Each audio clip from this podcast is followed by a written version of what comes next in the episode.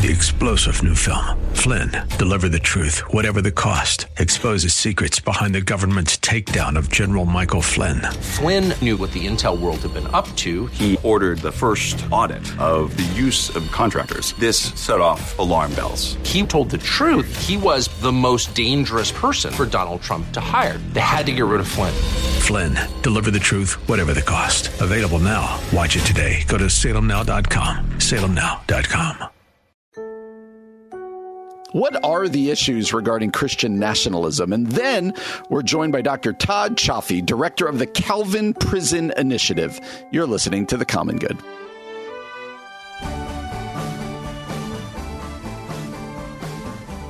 Happy Friday, friends. Welcome to The Common Good here on AM 1160 Hope for Your Life. Alongside Aubrey Sampson, my name is Brian Fromm. It is Friday. It has been quite the week for you, Aubrey, mm-hmm. but hey, way to get here on a Friday. Good job. Yeah, thank you. And I appreciate you covered for me yesterday. You covered yep. for me, I think it was Tuesday as well. So thank you for giving me the time to rest. My body needed it, and I'm on the I'm on the mend. So You're thank you for that. Yes. And I should say, you know, we talk about people. We want to have a community. You have people, Facebook, Twitter, Instagram some nice messages sent to you over the Facebook. So many kind people who listen to this show sent me messages, said that they were praying, and I got personal messages on my own Instagram. I asked people how I can pray for them, and some people reached out to me some really really personal things. So I, I'm honored to be able to have prayed for them. I did pray for every person I said I would. And then I watched a lot of television. So I wasn't only spiritual all the time. I mean, the only messages I got were, per, were uh, direct messages of going, is she just taking time off? Like, is that all that's happening here? Is she just so lazy? Like, is she faking? Then I was like, no, no, no, we're good. We're good. So anyway, she's, glad she's you're faking. here. Exactly. Glad you're here with us on a Friday afternoon. Aubrey, you want to start a Friday afternoon, right? Let's talk Christian nationalism. Ooh, How about let's that? Do it. You? That sounds fun. There's a guy that became very well known over COVID. His name is Sean Feucht. Feucht.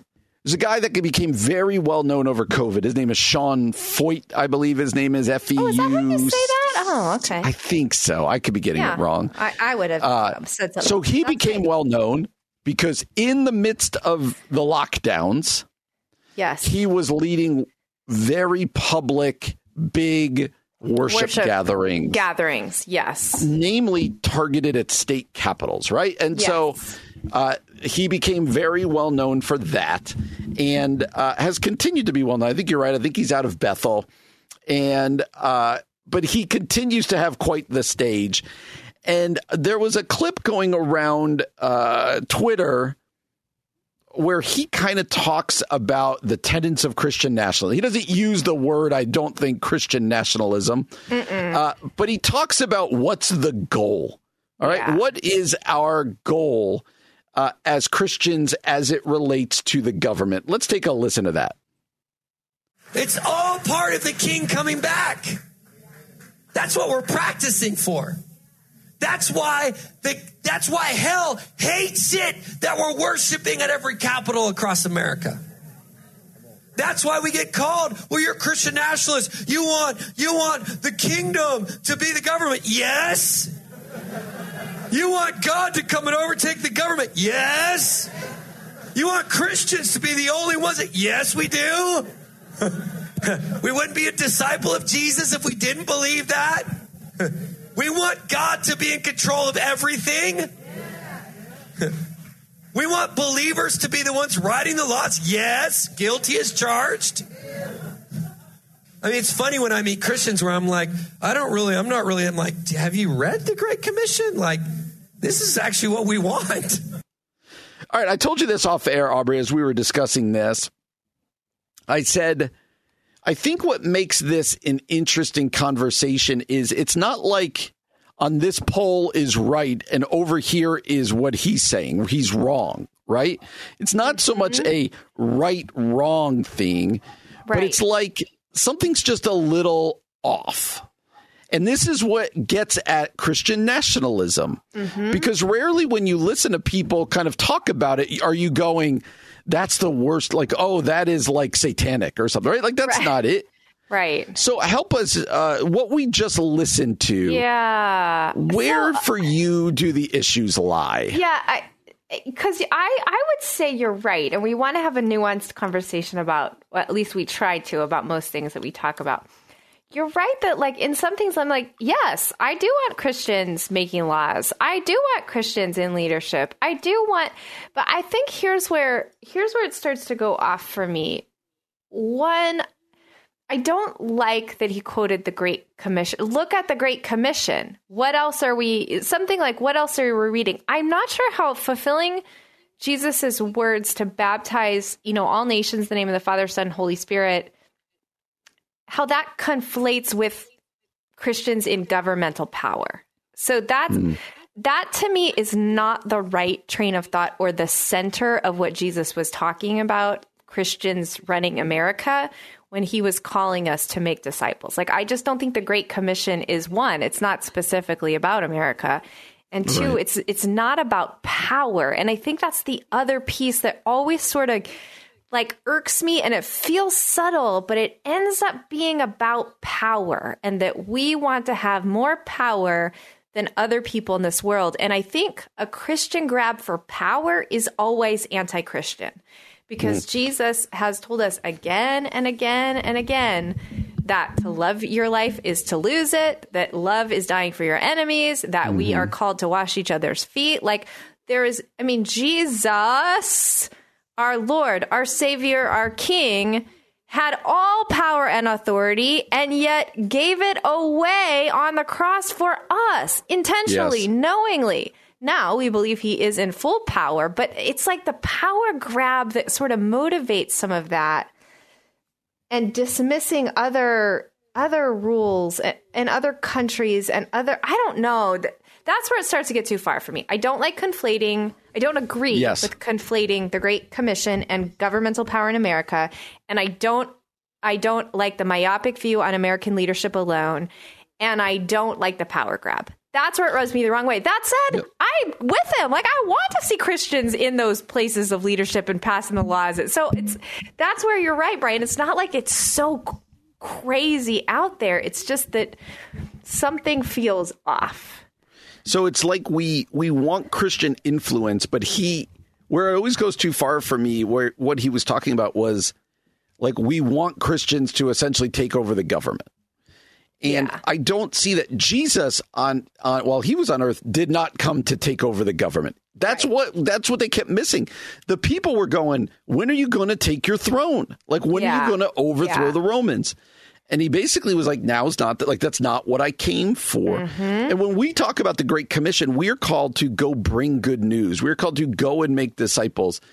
We are not called to go and take over the government, go and make America Christian. And everywhere through society, when Christianity has been co opted by the government, it's gone poorly. It has gone And so- poorly, and it's lost its it's lost its its power. I mean, speaking of power, it's lost its right its right size Holy Spirit fueled power because we look too much like the culture of power around us. Anyway, go ahead.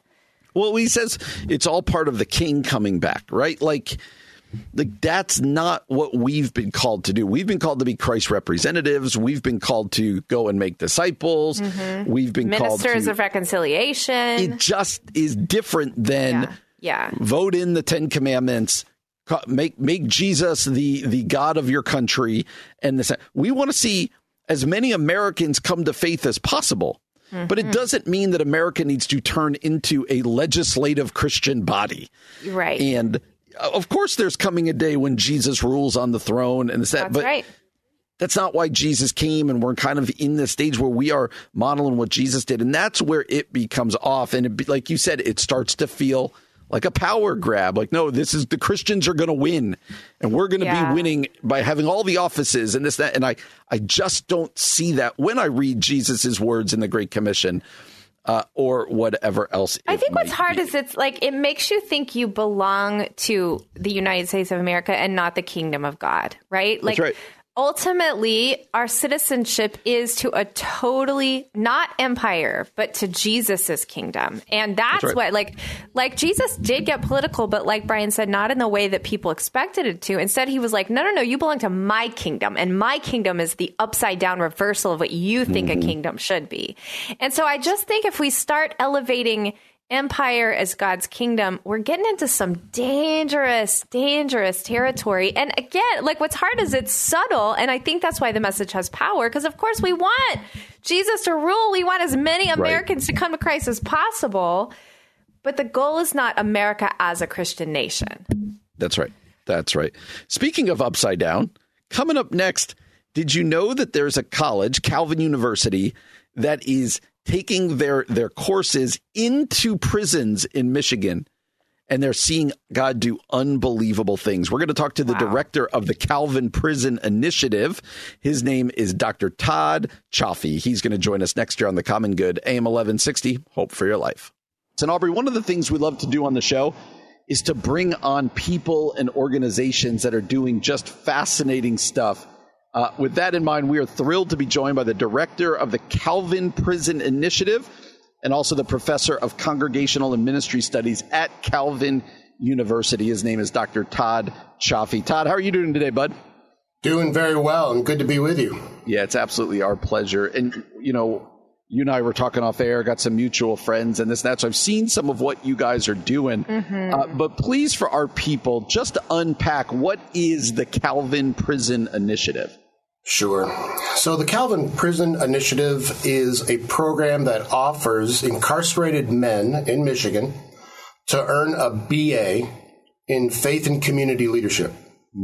We admit about 25 guys a year. They go through the program as a cohort and they do all the regular studies uh, that any Calvin student would.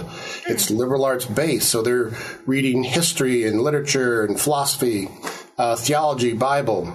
Wow. And then they major in the uh, faith and community leadership. After five years, we also offer them internships, if you will, because we want them to work, uh, be servant leaders in the prison system as prisoners mm. in the areas of academics, ministry, and peer mentoring. Mm. And so this is really about transforming Michigan's prisons from the inside out. Wow. And, and giving uh, incarcerated men a chance at discovering a sense of vocation, calling, and using the gifts and skills that they've now developed uh, to serve those men who are in their shoes too. Hmm.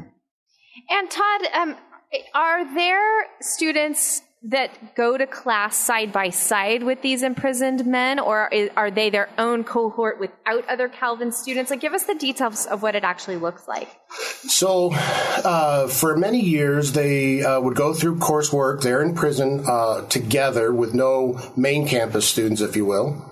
Uh, but about two years ago, uh, just after COVID, we started what's called an Inside Out program where now main campus students can take a class with incarcerated students at the prison. Wow. And so far, we've been doing this with social work classes, and uh, the results are just fantastic. Mm. And so you have a lot of 18, 20, 22 year olds who the only thing they really know about incarceration is what they see in the media, which it's mm. normally all bad. Yeah. And you have incarcerated uh, men, Calvin students, who basically have been ignored by society. They've been forgotten. Mm. And about two thirds of our guys are serving life sentences. Wow. And some of them haven't even had a visit because they've been incarcerated so long in years and years. And so this is where outside inside can come together. Uh, and they do so as Calvin students, which they just all love. And they do it now uh, as a Calvin and Christian community. Yeah. And the results are just fantastic. That's fascinating. Yeah, it is. Uh, you touched on this already, Todd, but I'd love for you to unpack it more. Uh, a lot of us only know of incarcerated, you know, people in prisons from what we see on the movies or TV or sure. read about or whatever. What don't we understand about you know men and women who are incarcerated? Right. Great question. So I always tell folks everybody's in prison. Mm. Um, a professional, the professional's in prison. Mm. Uh, day laborer is in prison black, white, Latino. all the people that we know on the outside, they're all in there, so to say. And so I've run across surgeons, accountants, gang members, gang leader. I mean, they're all there. And what we don't understand is that no one plans to go to prison. Yeah. Wow. And yet, things have occurred in their lives. Uh, often they come from dysfunctional backgrounds. Often they get involved finally in uh, things they shouldn't. A lot of drug addiction, alcohol addiction. And all of a sudden they have this horrible day, and now the rest of their life is going to be marked by that day. Wow. Wow. And we just assume that all these people who are imprisoned are, quote, horrible people. And uh, that they've been nothing but horrible people their whole lives. Well, it's just not true. And then you get to meet the family and friends of these incarcerated men. And again, these are our neighbors, these are people that we know. And yet, uh, we've even ostracized them because they're so embarrassed to ever say anything about it, especially in our churches. Yeah. And so I think that what we learn, especially as Christians, is that we uh, go to these settings and really we, we see our neighbors. We see our neighbors in need, if you will, in a gospel sense. And frankly, we see ourselves. Um, you know, I uh, the only difference between us is that um, their sin got caught, mine didn't. Wow. Right? Yeah. and and so I have a front row seat to my own uh, failings, and they teach me how to finally uh, acknowledge that fully, and then how to say, now, how do I? What do I have to do to help repair that? So it, it- it's it's one of the best examples, if you will, um, that I have found almost really of the church. Of uh, if if only our churches could be more like a prison, frankly. Oh gosh, yeah, that's good. That's a really good line. Um, Todd, I know part of the hope here is obviously bringing hope, dignity, and opportunity for real accomplishment for these incarcerated men. I'm also thinking of, you know, Christians who are really passionate about justice or prison reform and maybe want to, I don't know, maybe want to partner with you or learn how to stand in the gap or like just get a little better educated on some of these things you're talking about. What's Right. some words of wisdom you have for those Christians in particular? Right. So, uh, starting in July, the federal government is now going to make Pell Grants available to anyone who qualifies, even if he or she's incarcerated. This is important because this was done away with in 1994. Wow. And so, for several decades, um, there's virtually been no higher education programming in prisons because, frankly, there's just no money for it. Uh, and most prisoners can't afford it. So, now that these Pell Grants are going to be coming back, this is a major opportunity for Christian colleges and universities to get involved. We know uh, through research in the last several decades that opportunities of higher education improves all sorts of aspects about incarceration. Hmm. One of the biggest one is that if you receive higher ed programming in prison, the likelihood of you returning to prison someday drops by over half. Wow. If you complete a college degree, it drops below 10%. If you get a master's degree while you're in prison, it drops below 1%. Wow. So if we were to say what programming has finally worked in the last 50 years, uh, we can say higher education, and it's when it's done by people in higher ed, not departments of corrections, not the state, but people who actually, that's their profession. They focus on higher ed. So this would be an opportunity right now for Christian colleges and universities to get involved and have a tremendous impact on the lives of their students, but also society, the common good. Yeah. And so one thing we were talking about Wheaton College, and uh, Noah Toly was a professor there, and he's now provost here at Calvin University. I actually first met Noah years ago on a phone call because he was inquiring about how Wheaton could get a program going in a prison. Wow, that's amazing. And so I think this is where our Christian institutions uh, could really step up. So I would just tell people if you went to a Christian college or university, ask them to start a program. Yeah. ask them to uh, get education going in these prisons because the other aspect from a christian point of view is that i'm not just concerned about educating someone i want to see that person flourish Amen. Yeah. as someone created by god and someone for whom jesus died Yeah. Yeah. Yeah. And so I, I don't want just education per se. I want complete moral and spiritual transformation. And uh, they're they're ready for it. They're eager for it, and it's it's very much needed. Oh, that's such good news. That's so encouraging. is. Again, So good. Uh, Todd Cioffi is a director of Cal of the Calvin Prison Initiative up there in Grand Rapids, Michigan. He's also also professor of congregational and ministry studies at Calvin University. Todd, you guys are doing the Lord's work, man. This is really good stuff. Thanks so much for spending some time with Mm-hmm. Yeah, us today. thanks for being Oh, here. thank you. Thanks for having me. Hey, everybody, welcome back to The Common Good. My name is Aubrey Sampson alongside my co host, Brian Fromm. So glad that you're with us today. I'm so glad to be back. Kind of had a spotty in and out week, but it's Friday. I'm here. I'm glad to be here. Uh, Brian, I'm jealous because you got to interview Terence Lester earlier this week when I wasn't here. I he's did. he's the Love Beyond Walls guy uh, and Yeah, author of great. several books. T- tell me about. There's something that he mentioned that we're actually going to talk about, but tell me in general, like what the interview was like, because I wish I could have been there.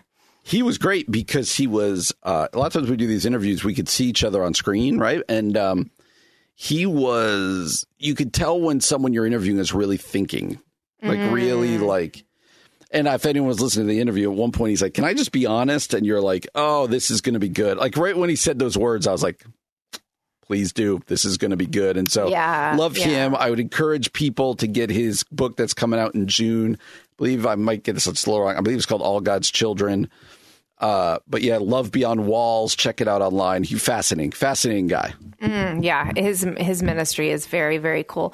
Well, one of the things that our um, our producer Laura Finch uh, really was thinking about was a story that he told, and I, I kind of Brian, if you don't mind, would rather you tell the story because I wasn't there, so I don't want to put words in his mouth, but.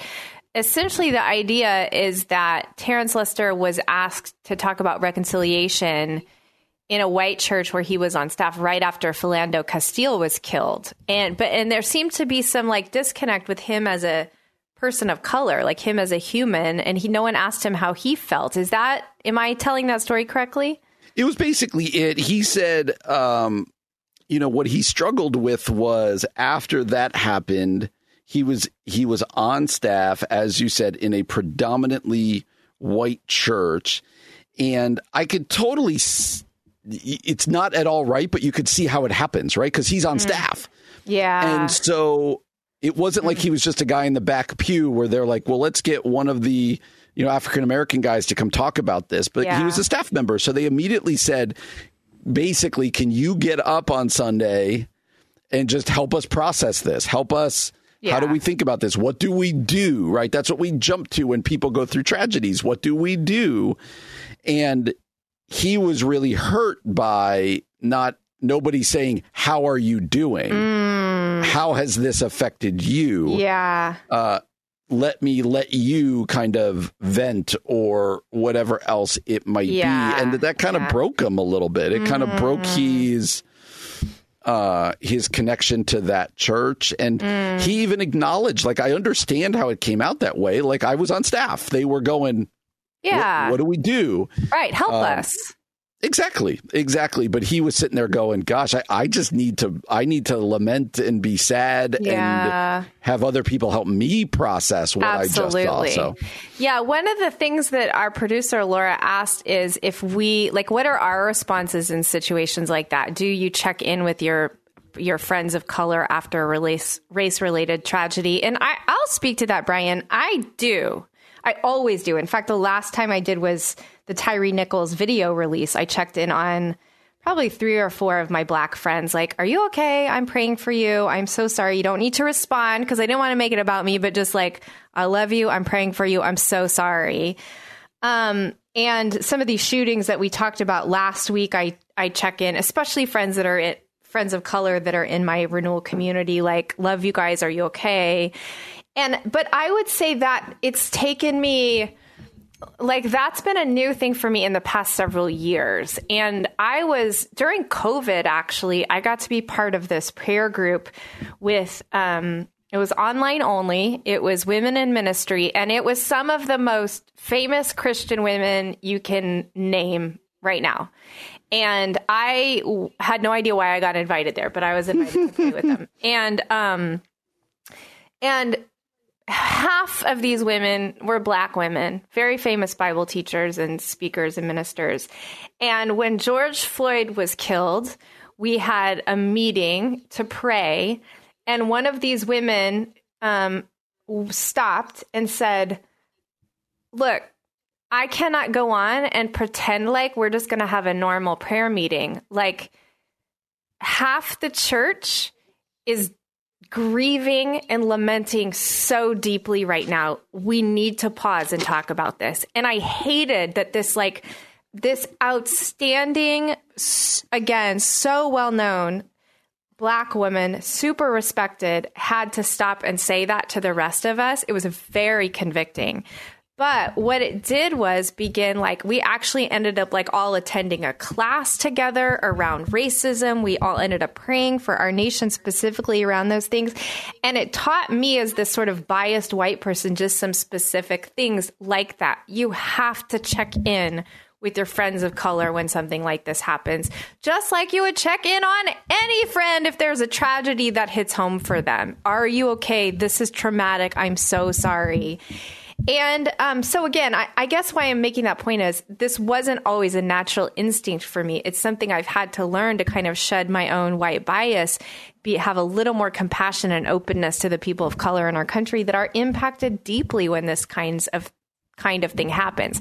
And but that's real relationships. I'm not texting a rando in my life. Like these are people I do life with day to day, so it's a natural kind of connection. Yeah. But I, do, what I appreciated I about, this matters. Go ahead. Yeah. Brian. What I appreciate about what Terence said was it got me thinking about the number of times pastors or staff members are either expected or we put the own expectation on us to get up and explain things and always totally. be behind a microphone.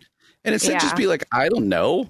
Like in his case, you know, it would have been nice if he could have just said, I'm not up for it. I need to talk. Yeah. It, uh, you know, but you, you bring up the point that there seems to be this thing in the church world where we don't allow grief to happen, and particularly well, us pastors either aren't given the opportunity or we don't allow ourselves to. Like, oh, I've got to be the expert. I got to talk. Yeah. I got to go give the God talk instead of going, right. I got nothing for you today. I went through X, Y, or Z.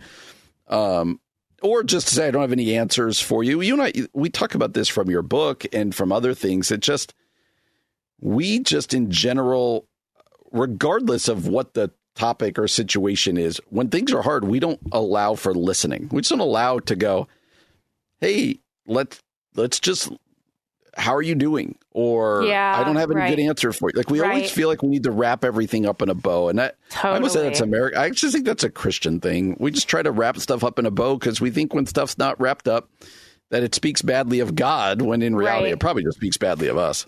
Right. I actually think like the better move for a pastor on a Sunday morning after a person of color is killed or a tragedy happens would just be to stop and be like, I don't know how to speak to this. I'm I'm grieving too. Let's all grieve together. And like I know that's a weird thing to do in a church and it feels abnormal and how do you plan for that? You have music and you have announcements and you have but there is like a time and a space like Brian said to really listen and um and not to try to wrap evil up but instead to name it and enter in with grief and you know going back to this main conversation like check in with your friends and make sure they're okay all right, Brian. Well, coming up next, we are joined by Dr. Nijay Gupta. He has a brand new book out that I have been devouring about women in the early church. It is one of the best books I read on the topic. I can't wait to pick his brain when we come back. You're listening to The Common Good on AM 1160. Hope for your life. Hey, everybody, welcome back to The Common Good. My name is Aubrey Sampson alongside my co host Brian Fromm, and we are thrilled to be joined by Dr. Nijay Gupta. He's a professor of New Testament at Northern Seminary, author of many books, including a brand new one that I'm obsessed with. It is called Tell Her Story How Women Led, Taught, and Ministered in the Early Church. Early church. Nijay, thanks so much for being here with us today. My pleasure. Excited to talk to you. hey, so your book came out just a couple weeks ago. Can you tell us um, what made you decide to write this? Yeah, so many things, but you know, some some immediate thoughts are just um, you know a process of study that I went through in seminary. This was back in the early 2000s, but you know, I grew up in a church that was very male oriented. I, I didn't think of it as a bad thing. It was just, you know, men were up front preaching, men were, you know, serving as elders, men were the pastors. And there's a certain way of reading the Bible where you could come to the conclusion that the Bible is a man's world. Yeah. And I'm, you know, a professional biblical scholar. I write commentaries. I teach the Bible on a regular basis. And throughout my work as a biblical scholar, I kept noticing that women keep showing up in the story of God. Mm. Uh, and and it started to make me wonder why aren't we talking about these women, many of whom probably we just have never even heard of, but are in the Bible, like Tryphena and Tryphosa, Mary of Rome, Euodia, Syntyche, Nympha. I can't tell you how many people I've talked to who have told me, until I read your book, I'd never even knew the name Nympha hmm. Was not yeah. only did I know it wasn't in the Bible, but that it was she's actually a leader uh, in the early church, let alone Junia and Priscilla, who people are a little bit more familiar with. So it's basically an attempt at recovery. I'm not adding things to the Bible, but I'm saying, hey, everybody, let's put spotlights on these women that can be incredible examples of faith, leadership, resilience, perseverance, and so forth. Yeah, fascinating, EJ. Um, and, and, then what's the hope? Obviously, you write this with some hope, uh, hope for change in the church, or hope for just greater. Not what what is your hope that you hope comes out of this book as people read it?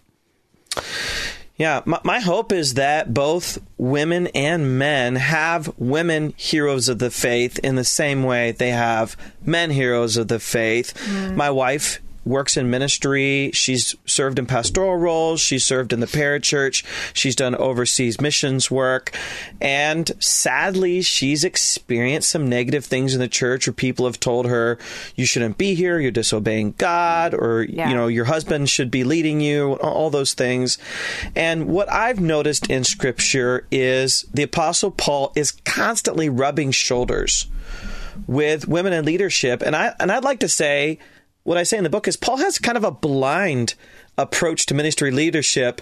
You know, I love soccer, so I use soccer illustrations here. Mm-hmm. So, you know, when the coach is putting together the starting lineup, right, he's going to put in the people who are most fit, right, and, and are doing the best mm-hmm. in practices. And he's going to say on the day, who's the best person to put up in the starting lineup? And I think Paul is thinking along those lines. Who are the who's the best gifted uh, showing showing the skills to put in the lineup. You take a text like Romans 16. What I want is that a text like Romans 16, where you have Jew and Gentile, slave and free, mm. man, man and woman that you have that reflecting our church leadership. Mm. I was just talking to a, a, a church leadership team. I was talking about elders, and I, I know you guys like to get into controversial stuff, so I'm not going to avoid it. But I was talking to a team, uh, to a leadership team, and I was just talking about elders and how we choose elders. And I, and I said, Would you see a problem if you had an only women elder Mm. Uh, team? And, and and the obvious answer is yeah, because you're missing one whole perspective. Yeah. Right. So a bunch of women in a room making all the decisions might be great. They're all like my wife, but it's not ideal. So then, you know, you might say to yourself, it'd be great to have one man. Wouldn't it be great to have one man amidst all those women so he could offer a male's perspective? Well, then we could say the opposite too. Yeah. So, you know, you're asking what I would love at the end of the day is God created us male and female so it makes sense to me, not that we have only men leading, not that we have only women leading, but that we have partnership. Let's yeah. say like a podcast where you have a man and a woman co-hosting great conversations. Look at that. Right? Isn't that a beautiful thing? Sometimes, usually. it's, it's all, I would just say it's all for the common good. That's what I would say. Good. Hey, well done. Well done there, EJ. I, I really, really appreciate just kind of that thought. And I want to I want to continue. You don't have to talk more about eldership if you don't want to, but specifically those like so-called prohibition texts, because that's right. where everybody ends up. Like, I love that you make a case for all of these women and shining spotlights on them, but you you do get to like, all right, but let's talk about the hard text. Text where we could use Paul's words to sort of justify the patriarchy forever. And um, I appreciate your approach to them. So you obviously dedicated a whole book to this, but could you unpack a little bit, maybe for some of our listeners? Sure. Yeah. You know, the, the thing that many people expected me to do was to start out the book talking about the don'ts. Yeah. Right, the First Timothy two, where Paul says, "I don't permit a woman to dot dot dot," or the household codes, you know, or First, uh, which is like Colossians three, Ephesians five, where it talks about women should be submissive and so forth, um, or First Corinthians fourteen talks about women being silent. First Corinthians eleven talks about so-called headship. And I didn't want to start that way because it's it's almost like in a classroom telling a student, "I'm starting you at an F, and you have to work mm-hmm. your way up to an A." You know what I mean? Like it starts in the wrong direction. Let's so I really wanted to A and go down. Yeah, yeah, and see how you do. Right? You deserve an A. Prove it to me. Um, and and so I started in a different place, but we still have these texts. We have to talk about them, and and so I wanted to be careful to make sure that I'm not just ignoring them, putting them yeah. in some kind of blind spot. But but you know, here's my bottom line on my thinking on this. We can't let one or two texts dominate everything in Scripture. Mm. Uh, we have to take all the pieces of the puzzle and put them together somehow. So I sometimes use example of like a crime scene investigator walking to a crime scene. They can't just say, "Hey, there's a bloody knife." Case closed. They have to say there's a bloody knife, but then the key suspect has an alibi. They have to put all the pieces together, right? One thing isn't going to tell you everything.